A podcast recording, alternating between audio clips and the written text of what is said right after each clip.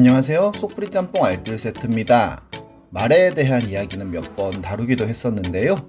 말 한마디로 천냥빚을 갚기도 천냥빚이 생기기도 합니다. 이번엔 말 한 번 잘못했다가 평생 먹을 욕을 먹었던 분을 모아봤습니다. 그럼 한번 볼까요? 첫 번째는 루저의 난입니다.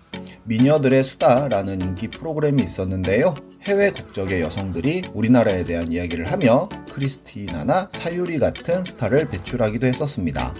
2009년에는 한국의 여대생들과 함께하는 특집 프로그램을 방송했었는데요. 비교 토크 극과 극이라는 코너로 키 작은 남자와 사귈 수 있다 라는 질문이 나옵니다. 총 28명의 여성 중 8명만 가능하다는 답변이 나오는데요. 한 여성은 남자친구가 작으면 모양새가 빠진다는 발언을 해서 슬슬 분위기가 안 좋아집니다. 게다가 다른 여성은 키가 작으면 오만정이 떨어진다는 발언을 하였고 또 다른 여성은 키 작은 남자가 싫다는 발언을 시작으로 키는 경쟁력이라고 생각을 한다며 키 작은 남자는 루저라고 생각한다는 이야기를 합니다. 그러면서 남자 키는 깔창 빼고 180은 넘어야 된다는 말로 완전히 화룡점정을 찍어버리는데요. 우리나라 평균 남성 키가 173cm라고 하는데 대한민국 대부분의 남성을 패배자로 만들어버리는 발언이었던 것입니다. 이 발언의 여파는 당시 굉장히 컸었는데요. 엄청나게 많은 기사가 쏟아진 것은 물론이고 사람들은 그 발언을 한 여성을 찾아 신상을 털었으며 미수다 제작진뿐만 아니라 그녀의 학교의 홈페이지에도 엄청난 비판글을 올리기도 합니다. 사건이 일파만파 번지자 그 여대생은 대본에 나와 있는 것을 그대로 발언한 것이라는 글을 미니 홈피에 씁니다. 그러자 즉각 제작진도 반박을 하는데요. 사전 인터뷰 때 루저라는 발언을 하여 대본을 그대로 써준 것일 뿐이라는 주장이었습니다. 사실 아무 생각 없이 루저라고 발언한 여성이나 이를 그대로 대본에 써준 작가나 이를 또 그대로 방송에 끼워 넣은 편집자나 진짜 후폭풍을 전혀 생각 안 하고 했던 것 같은데요. 여파는 굉장히 커서 대학교 정문엔 이런 반달리즘 예술이 설치되기도 했고 누군가는 대학교 입학 상담실을 해킹하여 180 이하는 루저라서 안 받는다고 쓰기도 했으며 축제 때는 아예 이런 현수막이 걸리기도 했었습니다. 루저의 난 티셔츠라며 이런 디자인의 상품이 출시되기도 했습니다.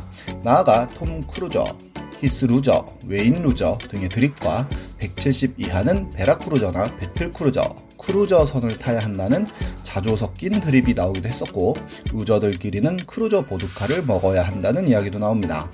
깨알같이 루저들의 필수 아이템이라며 깔창 판매를 하는 분들도 많았는데요. 그리고 162cm의 남성이 KBS의 정신적 피해 보상으로 1000만 원을 청구한 것을 시작으로 총 78명이 약 38억 원의 손해배상을 청구하기도 했으며 저신장 장애인 모임도 공개 사과를 요구하기도 했습니다. 결국 해당 여성은 이후에 후속 방송에서 아예 학교도 나오지 않는 등의 근황을 전해줬습니다.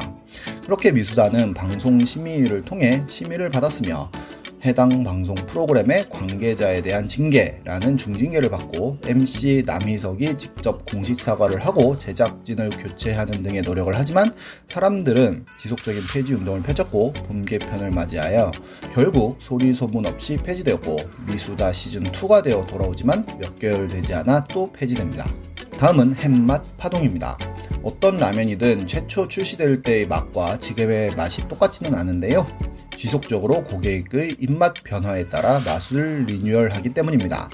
삼양라면 역시도 마찬가지로 맛을 조금씩 바꾸었었는데요. 삼양라면 특유의 햄이 항상 들어있었는데 2000년 초반에 갑자기 햄이 없어집니다. 햄맛 때문에 삼양라면을 사먹던 사람들은 갑자기 바뀐 맛에 적응을 하지 못하는데요. 어느 날 DC 인사이드 면식갤에 글이 하나 올라옵니다.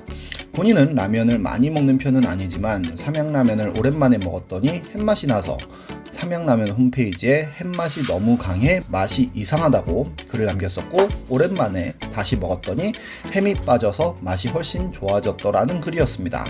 그러자 사람들은 그를 비난하는 댓글들을 쓰는데요.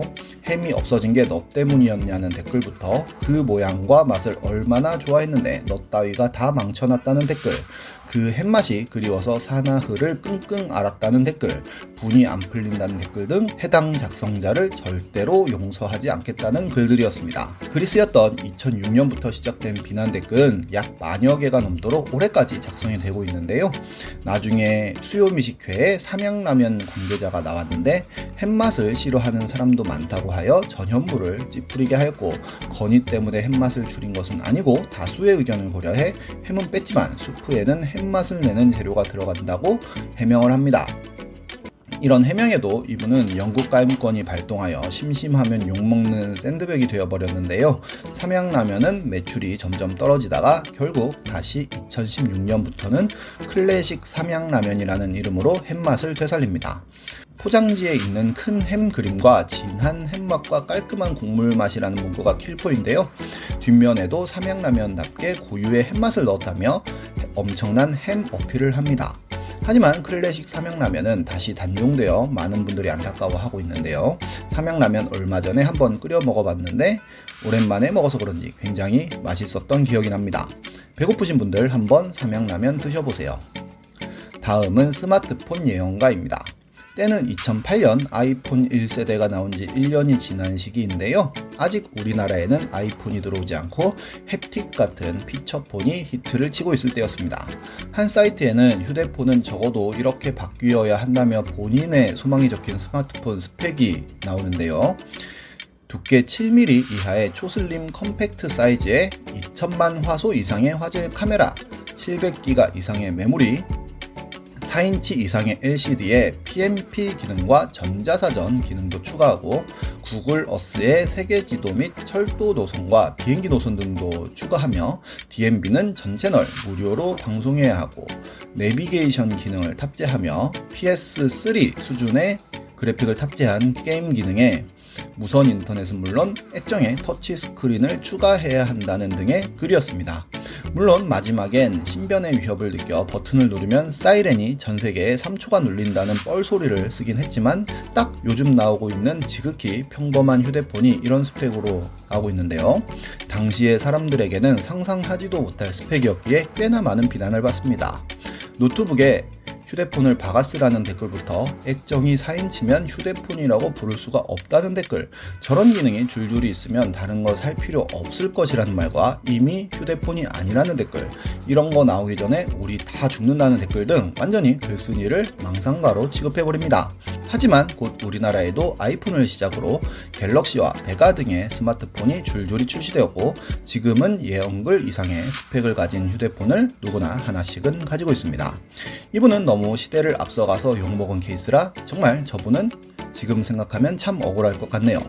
항상 생각하는 것이지만 말 한마디 글 하나 쓰기 전에 세 번은 생각하고 쓰는 것이 좋을 것 같습니다. 지금까지 소프리 짬뽕 알뜰 세트였습니다.